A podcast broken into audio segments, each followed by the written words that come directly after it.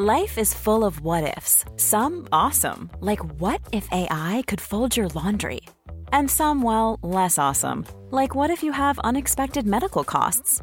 United Healthcare can help get you covered with Health Protector Guard fixed indemnity insurance plans. They supplement your primary plan to help you manage out of pocket costs. No deductibles, no enrollment periods, and especially no more what ifs. Visit uh1.com to find the Health Protector Guard plan for you.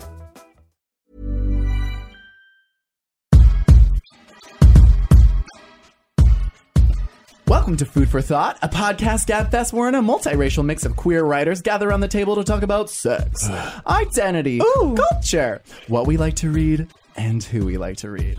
Food for Thought, gender, I hardly know her.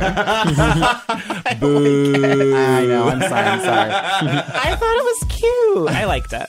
I'm Fran, I'm a writer and editor, and I'm still waiting for Laura Dern to text me back. Like, never gonna where happen, is she? girl. Come on, please, Laura. I'm Just because your waiting. best friend Phil met her in Oh my person. god. Name check. Ah, Phil's I to am- this day my enemy. Joseph Osmundson, scientist, nonfiction writer. My sexuality is gender trouble, but my gender is the wretched of the earth. Okay. Oh my god. um, we went dark. I am Dennis Norris II, and I'm a reader, a writer, a former figure skater. And I'm sorry to tell you that I still feel a lot of shame around pooping. It's true. Oh, okay. I do. All right. like many worry a about bottom. We're still working through it. We appreciate you. Thank you. Hey everyone, it's your girl boy Alok. I'm an empath and an artist with a lot of feelings. Oh, I wouldn't know what that's like. Thank you for coming into the studio today to sub in for Teebs. We have Alok, a poet, a performance artist, reigning non-binary queen of Yes, yes, yes, Instagram. Yes, you can own it. Um, buy their book. Uh, you just re- re-released your chapbook, Yeah, it's online. Well, amazing. Where can they buy it? On my website, dot alokvmenon dot com. Amazing. Joe, what do you? What do we have on the menu today? Oh my gosh, I'm so excited, you guys. This week we finally find a swimsuit that fits. It was so hard. Alok takes us on a little ride. we get hard Hate it. we get hard butch femme, and we end by properly gendering him. Hmm. Take it away. Hmm. Mwah. Hmm. I'm feeling a little peckish, so let's start the top of this show the way any good top should. A little tease, a little something to wet your palates and minds. It's our Amuse Bouche, and today we're going to amuse your bouches with a little game called Swipe Right, Swipe Left. Don't know her. It's a classique. So, um, Alok, we uh, ha- in this game, which you're already familiar with, but I'm just going to explain for the sake of our readers. We list a bunch of cultural forms, um, things, cultural phenomenons, things in pop culture, um, and we decide whether we swipe, swipe right or swipe left on them. And, and Joe, which one is which one is left? Left is the. Oh, God. Not so much your yeah. And then swipe right is. Mm. Oh, okay, yes, got it. Liking the sound, sound effect. Yeah, Yeah. truly. Yeah. Okay, so swipe right, swipe left. The snow. Oh, Alok kids looking at me like, "Are you fucking?" Okay, the snow is white supremacy incarnate. Yes! Swipe left, absolutely. Also swiping I left. 100% Swipe left, agree. yes. Uh, Swipe left. You have some pretty passionate thoughts about when weather, if I'm not mistaken. Absolutely. Um, my career goal is to be a weather person, actually. Wow. like, watch. that, like, Subscribe to the channel. gives the weather and also what you should be wearing. Yeah. because Oh. you know oh. like i feel like fashion and weather are an intersection that are really important to me Yeah. so i just you know like on my instagram stories i'm always saying hey everyone it's your girl boy low coming to you live and in color always in color with today's weather forecast Yes. Yes. and the thing about snow is it's like it's like nature in me like the aesthetics like i want to take a photo in it but i don't want to live in it Yeah, no, and i no, feel like it needs to be a word in english that describes that relationship The relationship with I want It's, to. it's called green screen. oh, that's yeah. it. Yeah, yeah, yeah. Mm. I yeah, I just like seeing snow on greeting cards and sometimes through a window, and that's fine. Yeah. More than enough. Yeah, truly. Swipe right, swipe left. Gender reveal cakes. Oh. so you're swiping right, hello. Yeah, look, oh, universally. You look absolutely pleased. I mean, like if it's done at like a queer performance art show, where there's like a meta commentary and there's vegan and gluten free options, and like the cake is actually green Right. or I was, just, teal. I was just gonna say if Sure. you slice it and it's brown, which is the color of shit. Uh, yeah, Oh. sign me Oh, up. ew. Everyone, everyone poops, Dennis. I um I like first of all though, do you really need another reason to have cake? Like cake is just wonderful. but I like the idea of them for like adults who are like reclaiming their identity or claiming it for the Oh, first time. I think that's really fun. But the idea of doing them for um unborn babies who have not yet had a say, I mm, gross. What would you so Unnecessary. if you had like a gender reveal cake like in your in your later life and you came out as non-binary, what color would the cake be? I think the entire thing would just be filled with rainbow sprinkle confetti. That's just Interesting. it may be decorated with like like um sparkly pink like high heels or something, like strappy high heels. And and um paid for by Manolo Blahnik. oh my god! I wow. think my non-binary cake would just be hollow. Just just air. Yeah. also perfection. swipe right, swipe left. Glossier, the makeup brand. Swipe right. You swipe right. Yeah. I love. I'm a big Glossier fan Yeah. as well. I think it's fine. Yeah. I love. I'm- I love the boy brow, but I don't like the gendering of the boy brow. Yeah. It sounds. Yeah. Um, I, I love makeup, but Glossier, just by the sound of it, sounds like something I probably couldn't afford. It's actually pretty affordable. Oh, good. Yeah. yeah. Okay, then swipe yeah, right. Swipe no, right in that I, I like bougie sounding makeup too. I'll, I'll swipe right. And the font's really nice. The Oh font my is really god! cute. Yeah. I, I Priorities. love a good type font. Absolutely, it's mm-hmm. necessary. Swipe right, swipe left. RuPaul's Drag Race. so I watch the show every week. Full disclosure. Fran uh, and always watches it in public. At pri- is it a paid appearance, Fran? I- or is no, it I don't. How dare you? Not sponsored. I watch it actually. I used to watch it at a lot of bars, and now I watch it with friends um, in in enclosed spaces. I will swipe left on a lot of icky things that come with Drag Race. However, I am addicted. I would the show. like swipe up. It's another option. Or we like Yeah. hover above. Oh. yeah, And we're like, abstain hmm. from. yeah. I can I do I if I don't watch it, does that negate swiping right? Like I like that it exists, but I really just don't enjoy reality TV at all. Wow. So like I don't controversial watch take it. so early. I know, I know, and everyone for years has been like, "You need to watch, you need to watch, you need to watch." And I've seen some clips, and I like under like I love that it exists so much, and that uh, it's opened it up to a lot of people. So I guess I swipe right on that, but I just don't enjoy reality TV. The reason they say that you need to watch is because you are a reality TV show in human form. Correct. Like, That is- that you is true. are. well, then why do I need another one? Everything you say sounds like it's from Real Housewives, and like- you've it's like- never seen it. Turning around and introducing herself. that is that is true. That's true. You Yeah. speak in catchphrases. I do.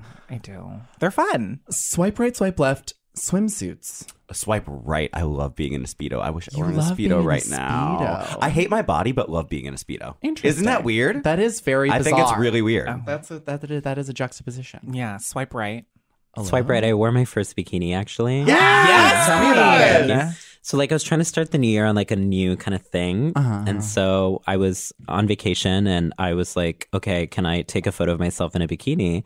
And I ended up looking at myself in the mirror and I was like, whoa, like this makes sense to me. Yeah. Was it something you had been at, like, kind of, oh, you didn't want to be involved with at first? Like, I don't know if we're getting into the trauma segment of the episode already. um, Wait, this when- is food for thought every Everything is It's trauma trauma segment. segment. Well, welcome. Growing up, I never swam because I was made fun of my body hair so much. And so, like, I would always wear a shirt whenever I went into the swimming pool. And so, something about just going in the extreme opposite direction and just being like, I'm here in a bikini felt like so freeing for me. So, I loved it. Absolutely. I also have swimsuit trauma. I also wore my shirt in the swimming pool. Believe it or not, I was that kid. Pool parties to this day are the like the most terrifying thing I could possibly undergo, and therefore I also hate most, if not all, men's swimsuits. Wow. Which is why I love. I love. Actually, this is not sponsored. The Tomboy X um, unisuit, which The is one like piece. Oh my the God. I, one- I saw the photo of you in that. um, That's one of your most iconic photos. I oh my gosh,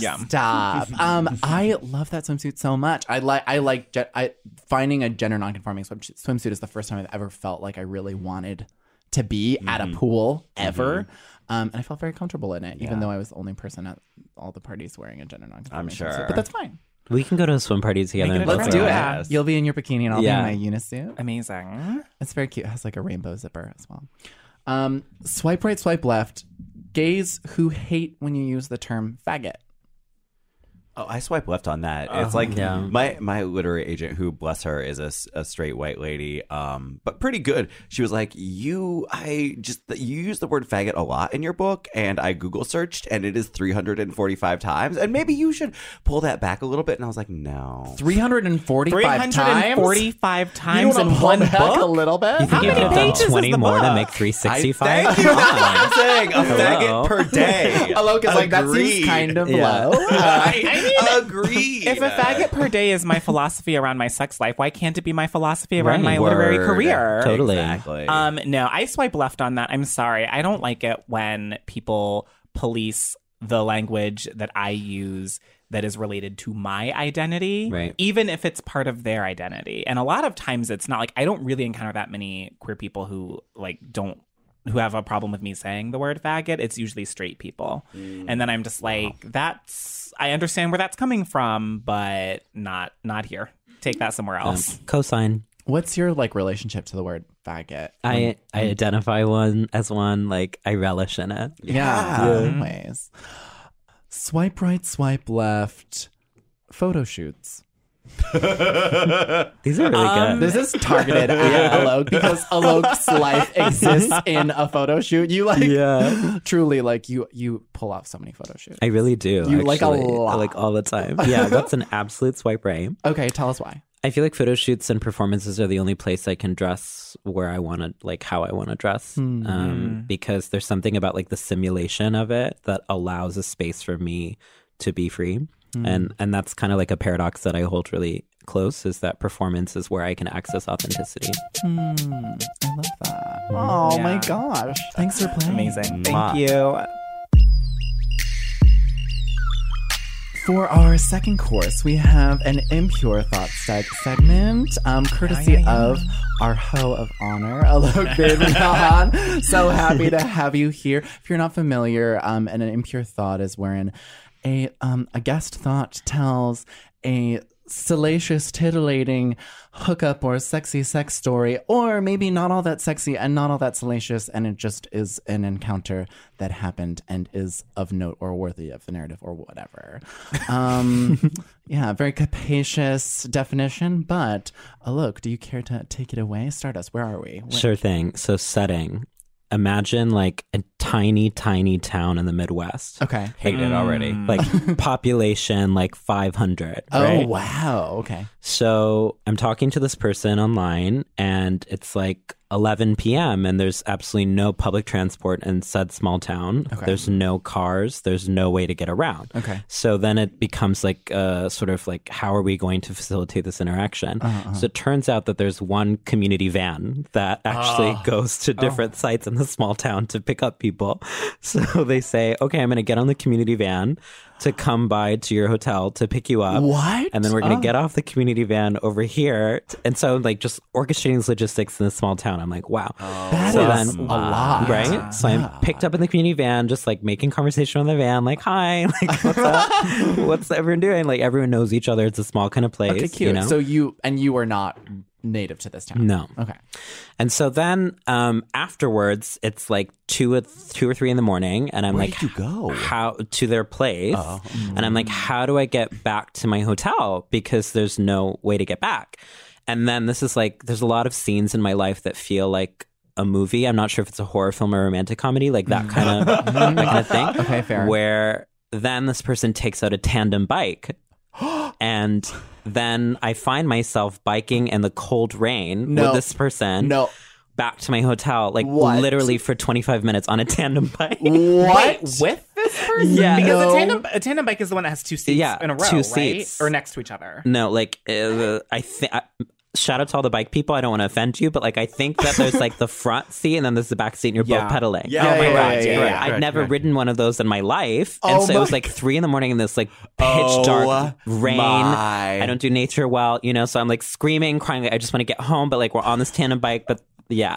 Why Wait, did you? what? So wait, wait, wait. Wow, Walk me through wow, it. So when you were wow, on the bike, were you fully screaming the whole time, or only part of the time? Well, you know, like it was like more of like an internal kind of like Blood curdling. Yeah, but it was, uh-huh. but then it was also kind of like thrilling and exciting. Like Uh-huh. uh-huh I uh-huh. really like moments in my life where I'm like I could play Avril Lavigne in the background, and then it's just like wow, like this happens, You know, this is happening, you know. So it just felt like it felt like very circa like mid 1990s, like emo me, like in the rain, like on the tandem bike, like who are we, like what are we, what are we aspiring am I towards, you know? doing here? And there was like Yeah. no lights because it's this tiny, tiny place. Terrifying. Yeah, but we made it alive. That's Wow, I'm that is proud that's of you. terrifying. Wait, wait, tandem bike. Okay, so that's the this is the other thing is that tandem bikes are terrifying. Did you did it take like a while to like get Yes. on it? How long? Uh, like- Minutes, hours? A good like 16 minutes. Yeah. no, 16 to mount. To like get on- it, it's it's because you have to coordinate the kind of yeah, like and cycling. pedaling, your yeah. weight And also. and then it's like when you're turning, the the person's be like, "I'm turning." Like you have to really like Oh, coordinate. no, do you, you do both not. have do you both have handlebars? So you both have to turn. Okay. I'm just like pedaling. oh my god. This is Yeah. my mind is blown. Wait, what were you wearing? Oh my god, great question.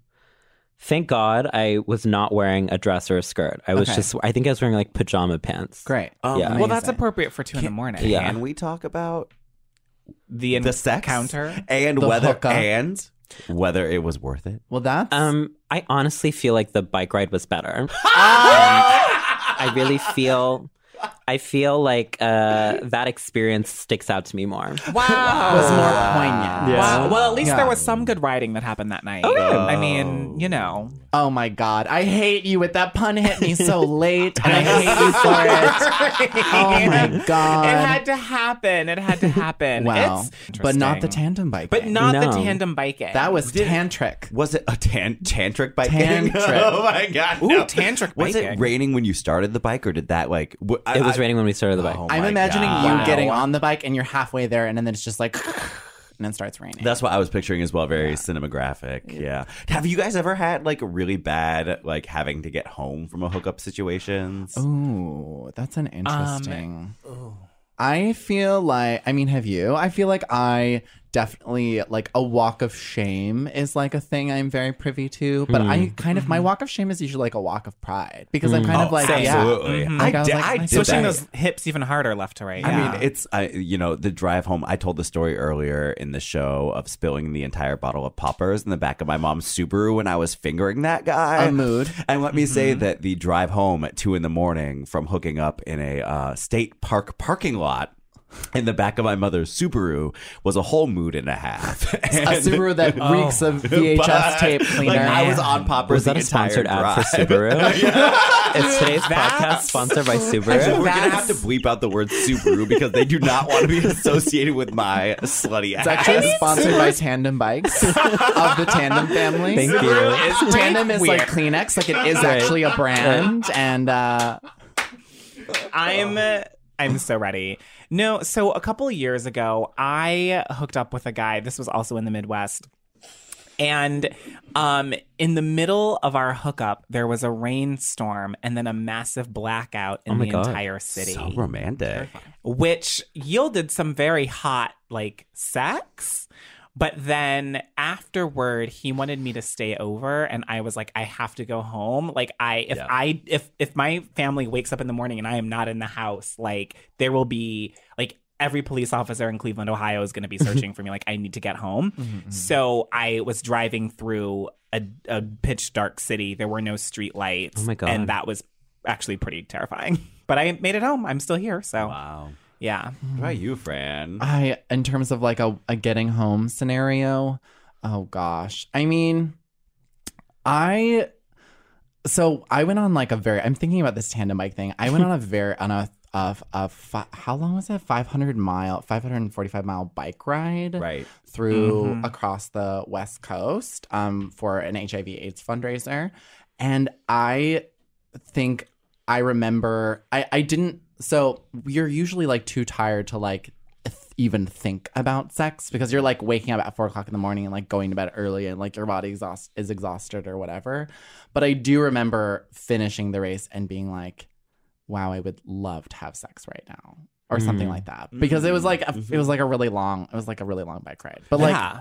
And there wasn't chafing happening? There was no chafing. Oh, wow. Well, I probably, Wow, the yeah. person that what I was, was your seeing- taint, like, maintenance regime? Well, you have to. This is a great question, Joe. I'm so glad you asked. The, the the taint maintenance is this thing called butt butter, and you take um you put on a plastic glove and you cover your plastic glove in the butt butter and you stick your glove into your um crotchal region and you just like in and out in and out in and out and like kind of make sure that every area of your crotch is covered in butt butter and you can do that every single rest stop Wow. and that Wow. ensures no chafing. And I mean, I was. I Is was this like customary practice? this is yeah, everyone, and it's it's so customary that at every single stop they would hand out tiny little. They come in little packets, oh like little like tear packets, like ketchup, and you would like just take the ketchup pack, and everyone would fully grease themselves in front of each other. Wow. By just sticking your hands down their Wow. pants. I know, like just sticking your hands down your pants. So what you're saying is long distance biking is a great introduction for bottoming. Mm. perhaps oh, for those who've never done You it know, before. AIDS life cycle is 93.5% bottom. you think. I don't know. Yeah, yeah, I don't know. I would ma- imagine I it's a love pretty sweeping verse crew. gestural statements. However, as as a biker myself, hmm. Who has never tandem biked in my life, I do think most bikers are bottoms. Yeah, but the butt butter, I mean, it worked. And I was, I, the person I was seeing at the time, I, I promised them, I was like, I will bring my butt home to you intact. Wow. I did. What a romantic That's- gesture. I did, I said that on it. I did. a I, I swore really I promised. selfless, really selfless, Yeah. Fran. Like, I think you need a Yeah. tweet Hallmark right now. There's a whole new series of cards. Amazing. Uh, thank you for that delicious Yeah. story. Thank Ella. you. HelloFresh is a meal kit delivery service that shops, plans, and delivers step by step recipes and pre measured ingredients so that you can just cook, eat, and enjoy. Achieving your 2019 goals is as easy as enjoying delicious home cooked meals with HelloFresh. Fresh, pre measured ingredients and easy to follow recipe cards are delivered to your door each week in a special insulated box. There are three plans to choose from classic, veggie, and family, with the option to switch between for when your cha- tastes change. Get out of that recipe rut and start cooking outside of your comfort zone by discovering new, delicious recipes. Y'all, those pork tacos, mm, I like have incorporated some of the tricks from that recipe into my everyday cooking. They were so good. Mm, the Get Pork. Tacos, yeah, Yes. so good. Amazing. Take advantage of HelloFresh's special offer for 2019. Get $80 off your What? first month by going to yes, by going to hellofresh.com slash THOT80 and enter THOT80. That's $80 off your first month. Just go to hellofresh.com slash THOT80 and enter THOT80. It's time we get into the meat of our discussion, the thought process, if you will, spelled T H O T. And the theme of today's episode is gender. Gender! So, Dennis, you want to open it up for us? yes, yes, yes, I do. Of course you do. All right, my dearly beloved thoughts, we are gathered round table to consider that beautiful, mutable, ever evolving spectrum that we like to call gender. Now, without making too many assumptions, I'm guessing that, like me, most of y'all were raised to think that gender and sex were synonymous and that there were only two variations, male and female. I can only speak for myself when I think wistfully back to the early years when I pranced around the living room thinking I was Michelle Kwan and dreaming about her Vera Wang dresses. But it's not hard to imagine a 12 year old Joe O, the science hoe, wishing he could try on sports bras instead of jerseys. Oh, I whipped him Cla- off You were after the, the, also the a- soccer goal scoring. You were also a clogs girl. I wore. I did wear my mom's love clogs. clogs. I love clogs. when I fit Love in, in clogs. them. Yeah. Clog queen. I always felt like clogs were like should be considered a very masculine shoe. What? But that's a different conversation. I know someone. Well, why gender the shoe, Dennis? Why First gender of the shoe? But as a all, kid, I remember thinking, I know It's- someone who has a clog blog. it's called Clog Life. put it in the show notes. put it in the show wow. notes. Well, I have a Woody for that. Anyway. go I'm on. Oh. I hate you. Um, I can also see a 15 year old Fran plotting world domination with sharpened nails painted in the blood of homophobes.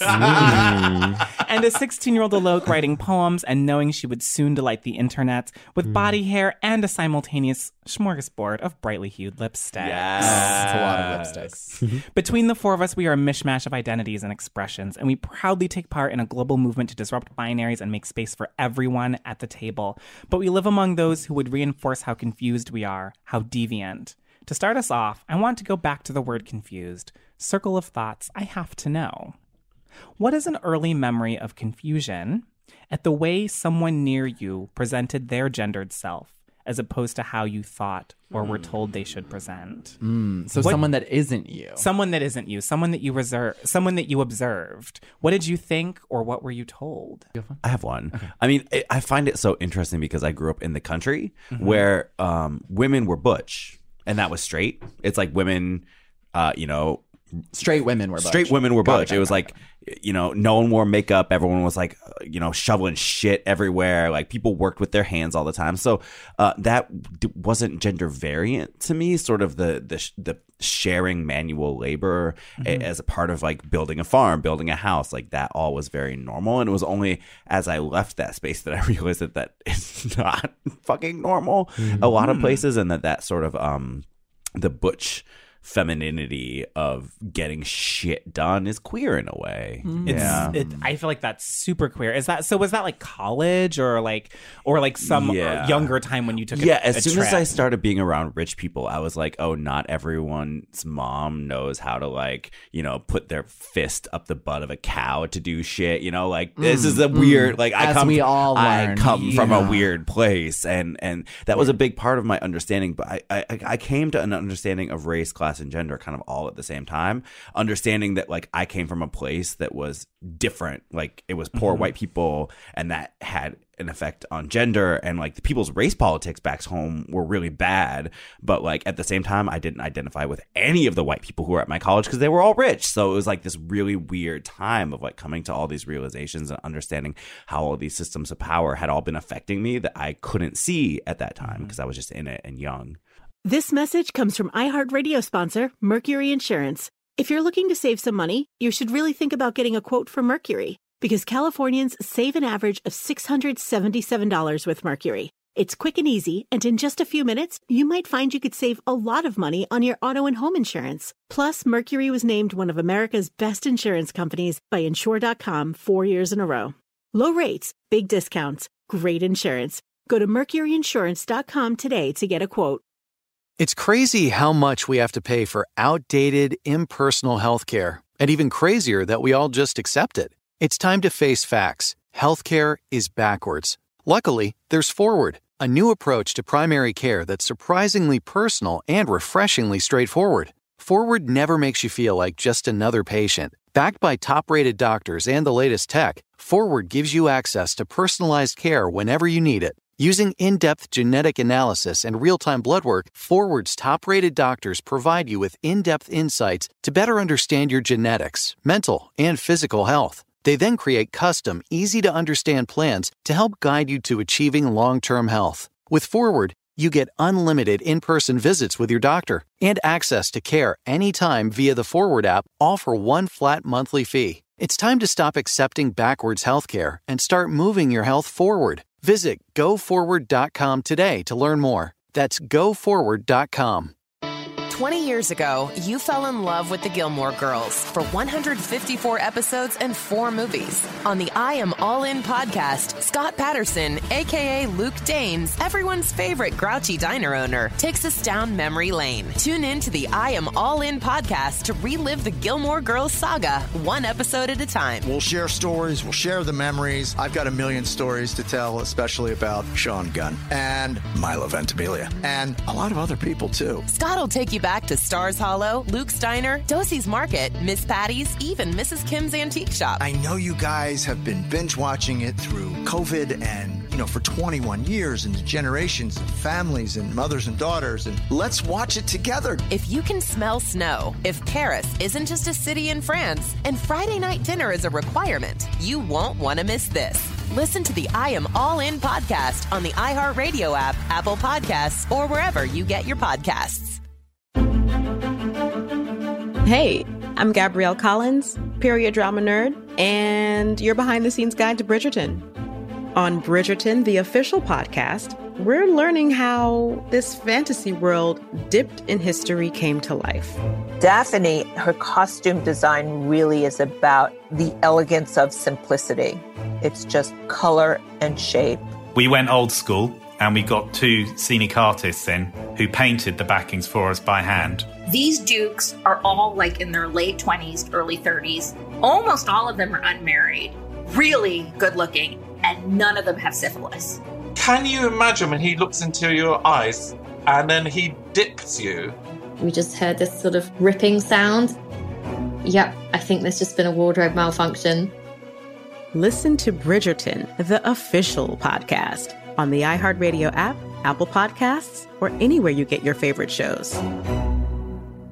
I have like very cognizant, so I don't have any for like other people, but I have very cognizant memories of like people telling me of like a classmate telling me how to cross my legs. I think that's kind of a cliche, Oh, wow. but like whether I should cross my legs like quote unquote like a girl or quote unquote like a guy in the triangle shape, which is like a less comfortable way to sit. Yeah, like I just don't that? understand. Well, I think I think people I think like men are like, well, I can't cross my legs. My balls will get my- in the way. because my penis is so big. Yeah. It's like, I. It's like, is it? Mm. It's the same thing. Also, like I just think that like boxer short, like boxers are like a prison. Like I, I think yes, I think that toxic masculinity like cultures a lot of like young men and boys to believe that they have to wear boxer shorts in order to like stay men uh, and- Yeah. and, like they can't like even though like tighter white tighty whities are like ergonomically correct and like much more comfortable to wear and like I, I don't know i just remember like needing to graduate to boxers to like affirm my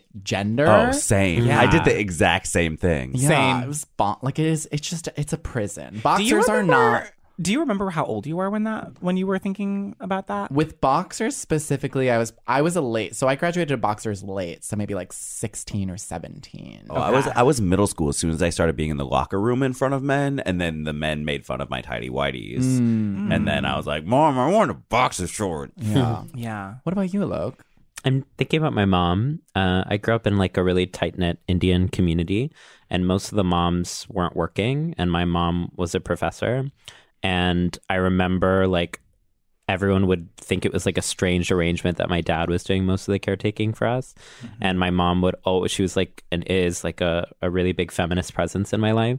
And so she would always sort of like teach me about gender. And I, th- I still say now that I think that gave me permission to be gender nonconforming because I saw my mom sort of transgress this stereotype that mm-hmm. she was not interested in. Hmm. hmm. I feel like we're like talking about some like very explicit ways that like gender can be really toxic and horrible, but I feel like they're also like very like tiny ways and seemingly harmless ways or ways that people in your everyday like gender things without realizing it.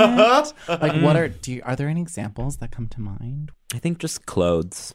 Clothes in mm. general a big yeah it's like it's it's really intense because i feel like i started to identify as gender nonconforming because i wanted to like get out of all that bullshit but mm-hmm. then there's so many of a new set of politics of like oh if i don't paint my nails or if i don't wear a dress then i am thrown back into manhood. Ugh. and so i have to like mm. always think about like what i'm wearing and it's difficult because i feel like my creativity is constantly pushed back to communicate what i want Mm-mm. How do you shop? Or rather, how do because you're a shopaholic, if I'm not mistaken.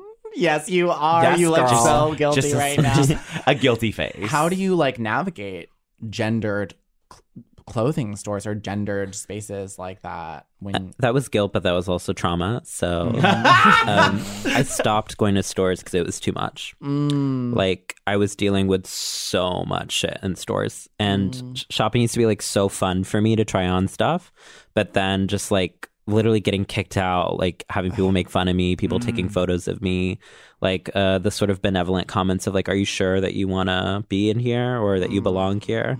So now the only way I'll go to stores if if I'm going with other people because when I go alone, just stuff happens.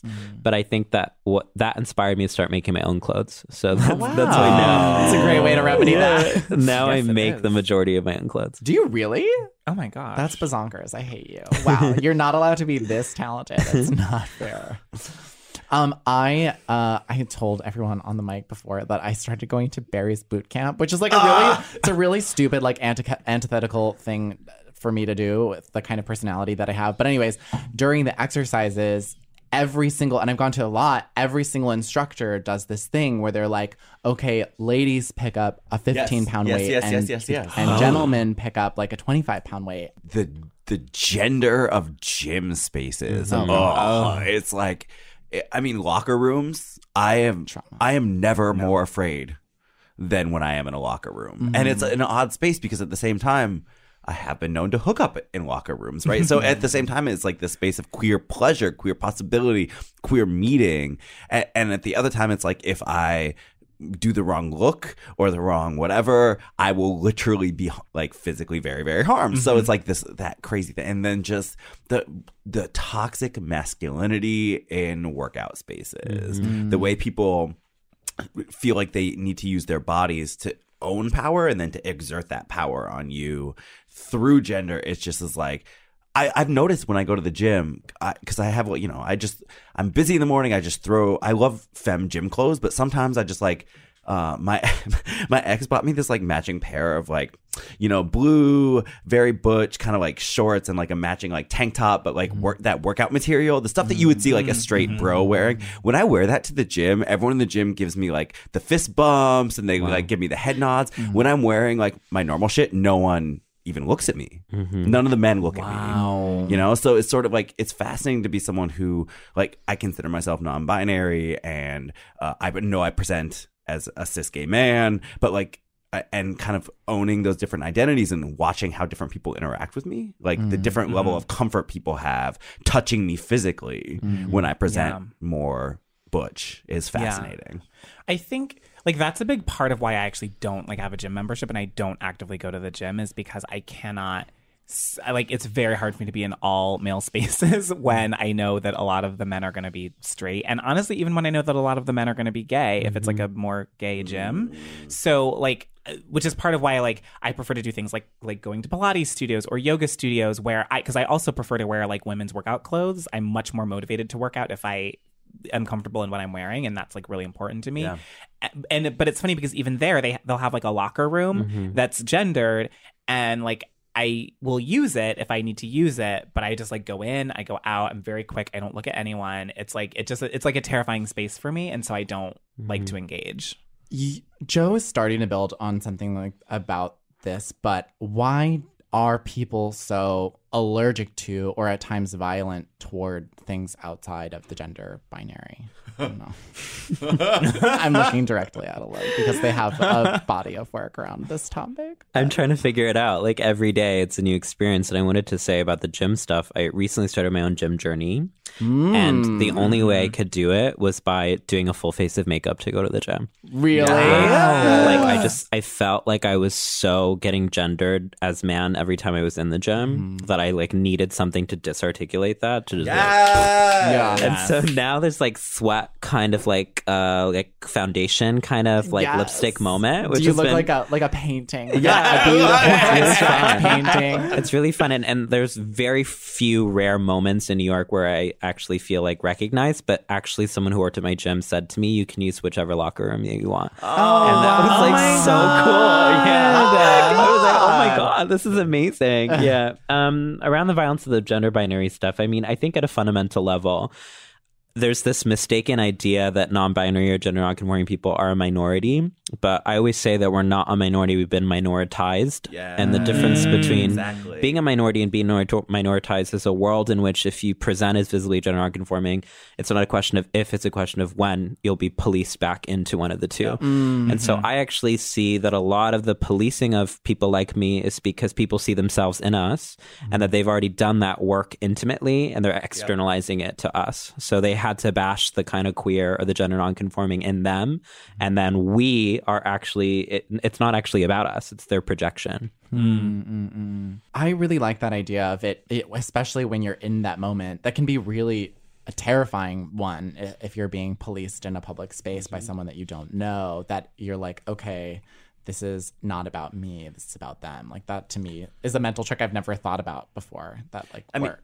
I think that that fine line between desire and violence Mhm. is something we don't talk about. Oh my God, seriously? And it, and it came up in the play that producer Alex and I saw, Choir Boy, which is incredible. Tarell Alvin McCraney definitely see it. But that that line of of people being so repulsed by their own desire. Not, I don't even mean like they want to have sex with you. That's not what I mean by desire, but like desire to exist in that way or desire to like the, the desire that they had to potentially um you know break those boundaries in themselves and so because you present that desire toward them they both are attracted to it and then afraid of that attraction and, and that's a rupture and people don't know how to deal with ruptures oftentimes and it comes out as violence towards the person they feel and then how you gain control again you gain control by physically harming someone or Mm. by saying some shit to them to make them feel less good about themselves Mm. so i think yeah it's definitely something um, particularly around around binary. I think about queer attraction as well. How many people like have queer sex with someone and then they they weren't expecting to do that, and then the person like rejects them afterwards because you know they were an expression of a desire that they had repressed for so Mhm. long. Yeah. When I'm getting harassed, I can't tell if people want to be me, be with me, or beat me. Yeah. And Or all. all of it at the same time. but I think that goes to sort of what we were talking about about reciprocity and emotional labor. Like I think that I used to do the work of being like.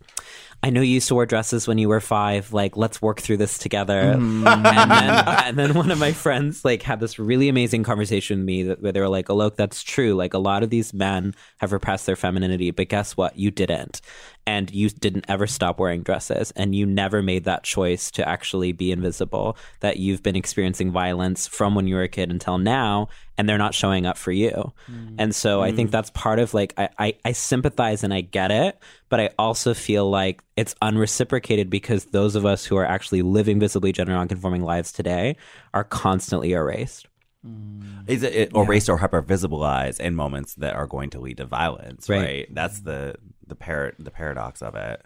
What would you? I so I told you this before we got on record, but like I texted a few friends and told them that Alok coming into the studio, and I was like, "Do you have questions for them?" And like a lot of questions that came through, I had like two different questions that were along the same thing, which were like how from someone specifically who has a job wherein they are don't feel comfortable owning non-binary pronouns, so they use a uh, a binary pronoun in their job, but they themselves identify as non-binary and are figuring out how to like work through that and own that. What would you say to someone who is just like trying but don't have the safety um, space to do so? I would say do whatever you need to do. Like I, I really am so over standardizing visibility as authenticity.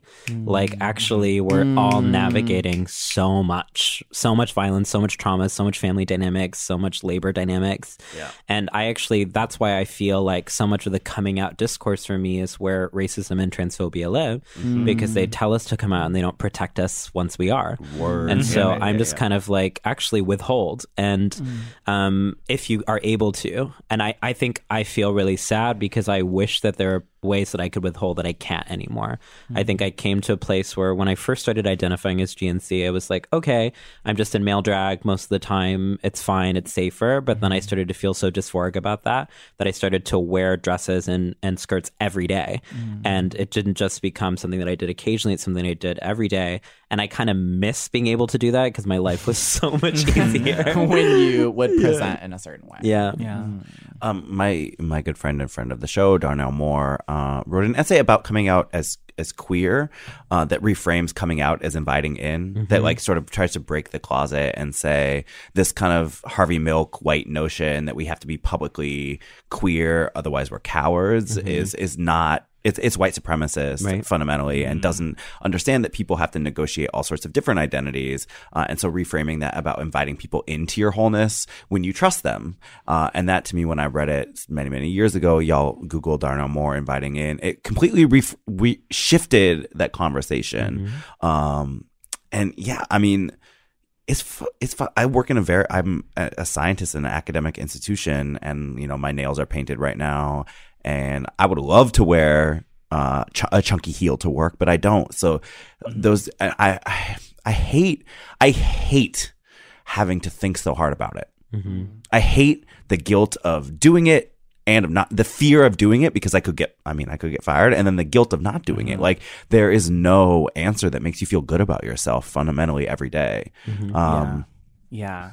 Dennis. It's, I mean, and at the end of the day, especially once we're into adulthood, like we have to protect so many different aspects of ourselves, including our financial well being, um, which in some ways is our is like our access to capital in that way can be our access to power in our society and that's also that can be an important thing too.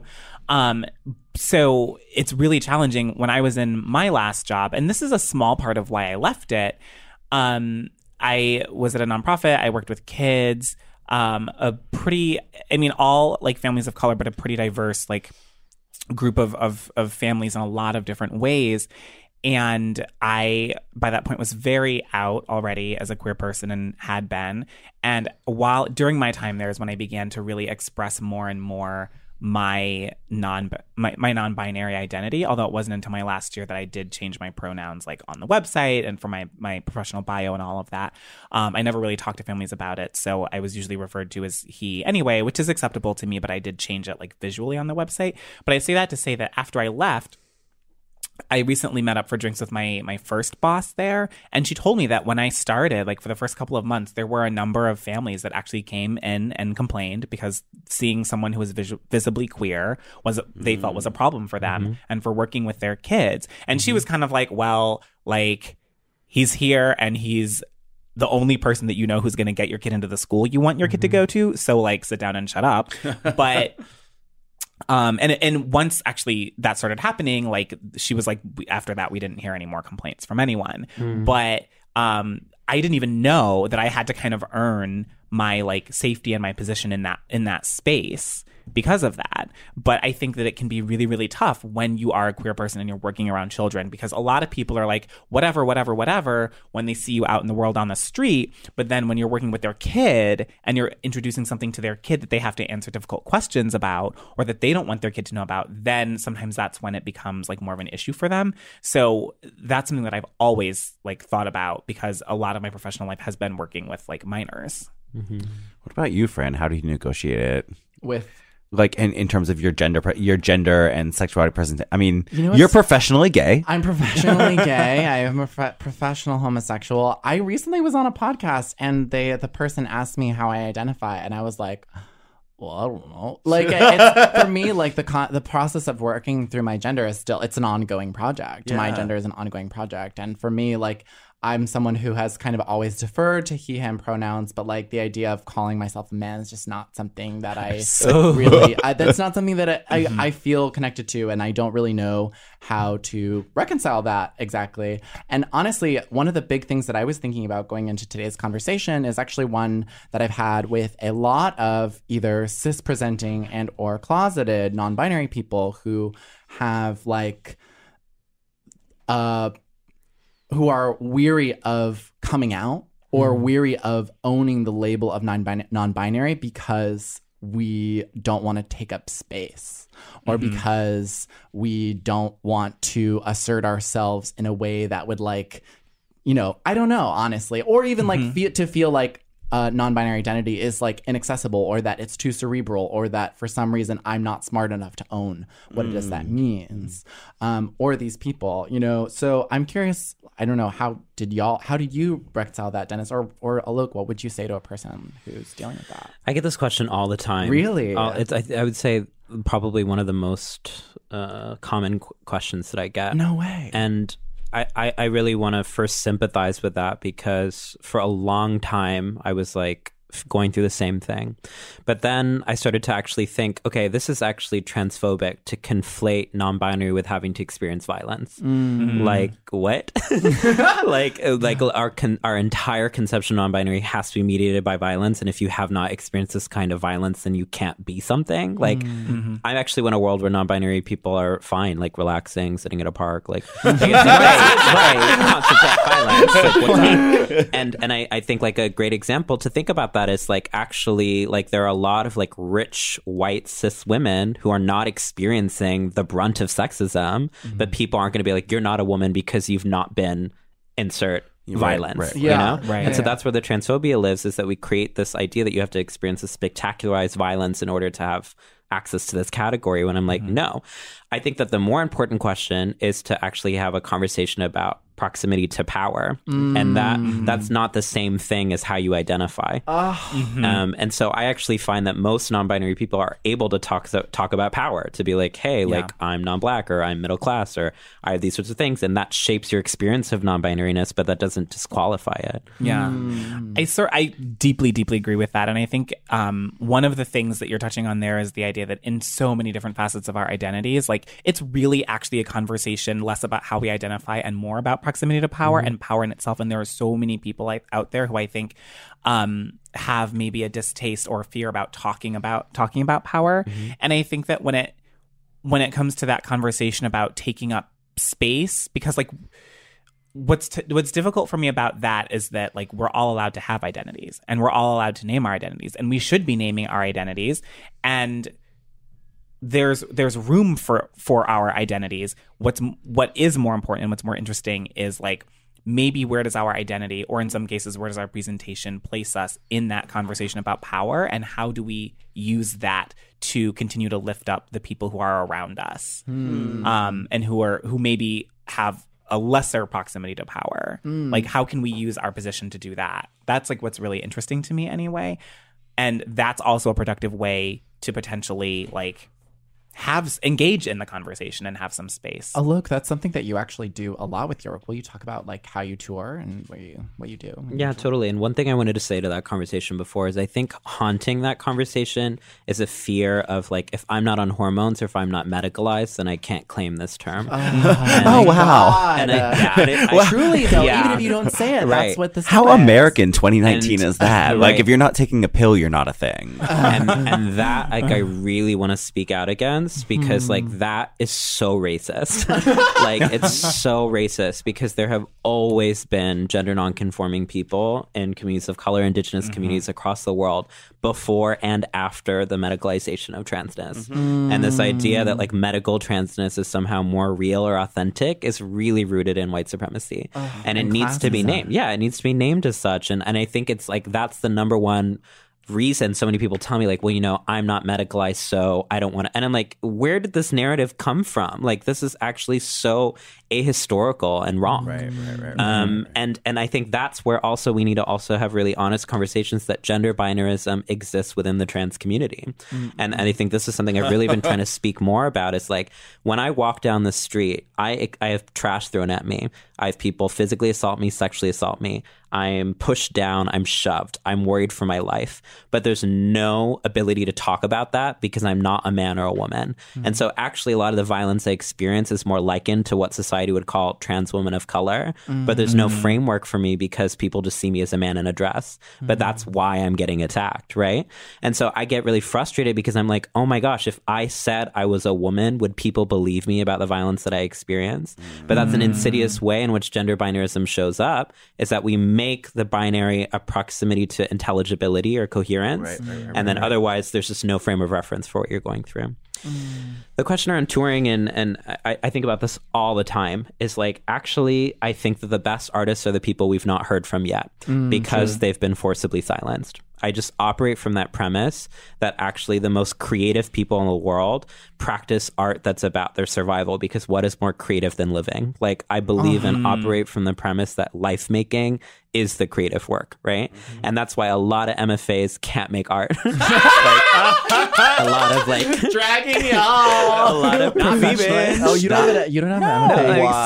some hashtag not all MFAs, but like what I mean is like I, I you know, like so many of the people who I see as artists would never call themselves as artists, and I didn't for a really long time too, because I was just like, this is just what I. It's not like my craft. It's like, and I'm like, whoa, like you survived. That is a creative act. Show me Mhm. How, you know. And so a lot of what I really try to do when I'm touring is I, I try to work with people who would never be in, like recognized by the institutional art world as making art. Maybe because they're doing drag, which is still constantly always seen as a kind of less than or club art form, or maybe because they're actually calling it like a diary entry versus poetry, but they're making that kind of work. And I'm always thinking about who do I get to open for me where I can actually say, look at this person, aren't they incredible? Hmm. I love that. Oh my god. Yes. Um. Well, thank you so much. Thank you joining us for this conversation. We uh, do not deserve you. That is very true. I'm feeling like I'm full, but I could fit just one more thing inside me. Dennis knows what I'm talking Mm. about. And uh, today, our dessert, which is the little delectable thing that we recommend at the end of each episode, is co presented by me and Alok. This week's dessert is him from the Powerpuff Girls. That's brilliant. Oh, Mr. Quackers, you are so smart. Quite a positively evil scheme you've hatched, and I'll finally be rid of those girls. Alok, can you tell me why uh, him, this supervillain of the series Powerpuff Girls, is like meant something to you? I mean, him was the only visual representation I had of gender nonconforming, like gender nonconformity growing up at all. Oh my God. Because everyone calls him him without asking what their preferred pronouns are. Truly? Yeah. And like him Getting misgendered constantly. constantly. And I feel like guilty even calling them him because I'm like, I don't really know. But I think it goes to the point where it's like they were wearing heels, they have kind of like facial hair, but they're demonized. Maybe they're just misunderstood. Maybe they're just misunderstood. I thought it Maybe was, the language for Yeah. it doesn't exist yet. or didn't exist. I mean, Ah. I I mean, I love. First of all, I love that it is that they are the most powerful villain Mm. like in this series they're the what they're like the be all and all villain of all villains. Like they're the villain they're tr- constantly trying to be and can't. They're the ones that they're try- trying to thwart and never can. The one that like keeps coming back always has like a recurring moment. And i love that like this kind of non-binary maybe trans feminine person is like truly constantly the most powerful object in the series. Like i love that. But i also love that they have thigh high boots, Yes. facial hair, and a fully red disposition and a tutu, and that their voice like vacillates between like like high pitched but also like deeply masculine or whatever. I I think that that's That- that's me when I teach. Yeah, Yeah, I mean, it's just, how you oh my god, your- it's just like your "Yeah, master- the answer is down here. Yeah, mask all the time. drag. Oh my god. You do I'm have a very throaty disposi- disposition, and uh, it's all Your voice does go everywhere. Yeah, yeah. But power to him, truly. Like I, I also similar to you, Alok. Like I remember this example of like gender nonconformity, like as a child not being able to necessarily unlock or understand it. As a kid, I didn't quite get why it was Right. happening on Mhm. screen, but I intuitively knew that I had something akin to whatever this character was. Amazing. Like, Yeah. There's also like, have any of y'all ever seen All Dogs Go to Heaven? Yes, of course. There is No. Kenya just freaked out. There, there is this like Deus ex machina moment in the series where this drag queen crocodile saves the dog and Yes, I remember that, yeah. and their owner. Um, and it, it's bizarre, and it's like Oh my goodness. and it, it's literally a Deus ex machina. Like they sweep in and save everything, and with no rhyme or reason, a character that has never been introduced and has no place in the narrative just like comes out of nowhere. And It's like I'm a drag queen crocodile, and like, Wow. and they sing a song, and then they dis- and they save them and disappear, and you're like, what? And that's another moment, like similar to like what him was for me. I was like, wait, this is insane. And this representation of their gender is something that I truly have never seen before in my entire life. And it m- definitely was never explained in either of these series. Definitely didn't ha- didn't come with the language or the lexicon of like what it means to be non-binary, gender non-conforming. But I still knew what it was. You know what I mean? And you I saw some it. of yourself in it. Yeah. Mm-hmm. And you were like, there we go. So shocked, friend, that you were identifying at a young age with a supervillain. With a but maybe someone who like many like many an animated villain is actually just misunderstood Absolutely. What a little bite. Yeah. This episode of Food for Thought was made possible by the generous, unequivocal support of Rose and also our new home at Forever Dog. Our producer is the J-Lo to our Ben Affleck, Alexander De Palma. no, we do not say Ben Affleck on this podcast. That is homophobic. I'm just trolling you. I just wanted to troll you. Amazing. Our social media manager puts the penis in happiness, Christina Tucker. We do not say penis on this podcast. Honestly, both both fair points. Truly.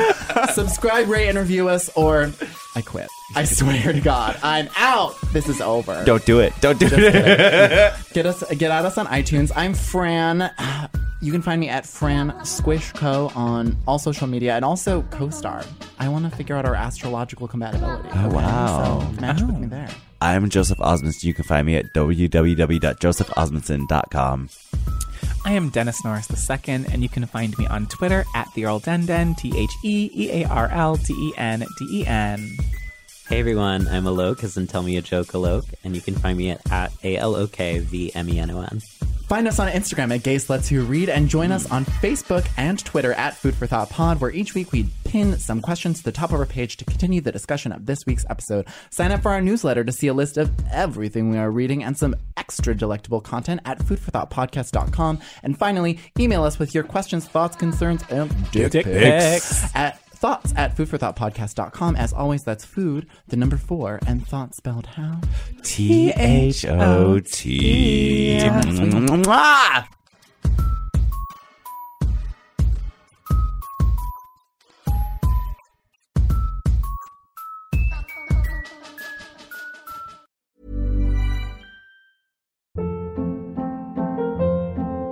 Hold up. What was that? Boring. No flavor. That was as bad as those leftovers you ate all week. Keke Palmer here, and it's time to say hello to something fresh and guilt-free. Hello Fresh. Jazz up dinner with pecan-crusted chicken or garlic butter shrimp scampi. Now that's music to my mouth. Hello Fresh. Let's get this dinner party started. Discover all the delicious possibilities at hellofresh.com.